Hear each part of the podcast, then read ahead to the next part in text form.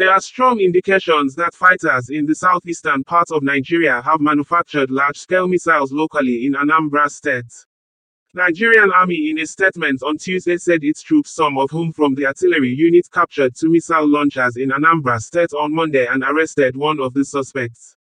The army in its report didn't state the location in Anambra State where the large-scale weapons of mass destruction were found.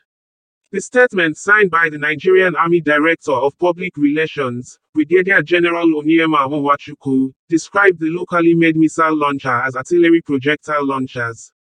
The statement titled, Nigerian Army Troops Capture Artillery Projectile LAUNCHIS from IPOB ESN Camp in Anambra, Sakwa Thieves Hideouts in Imo, reads in quote thus.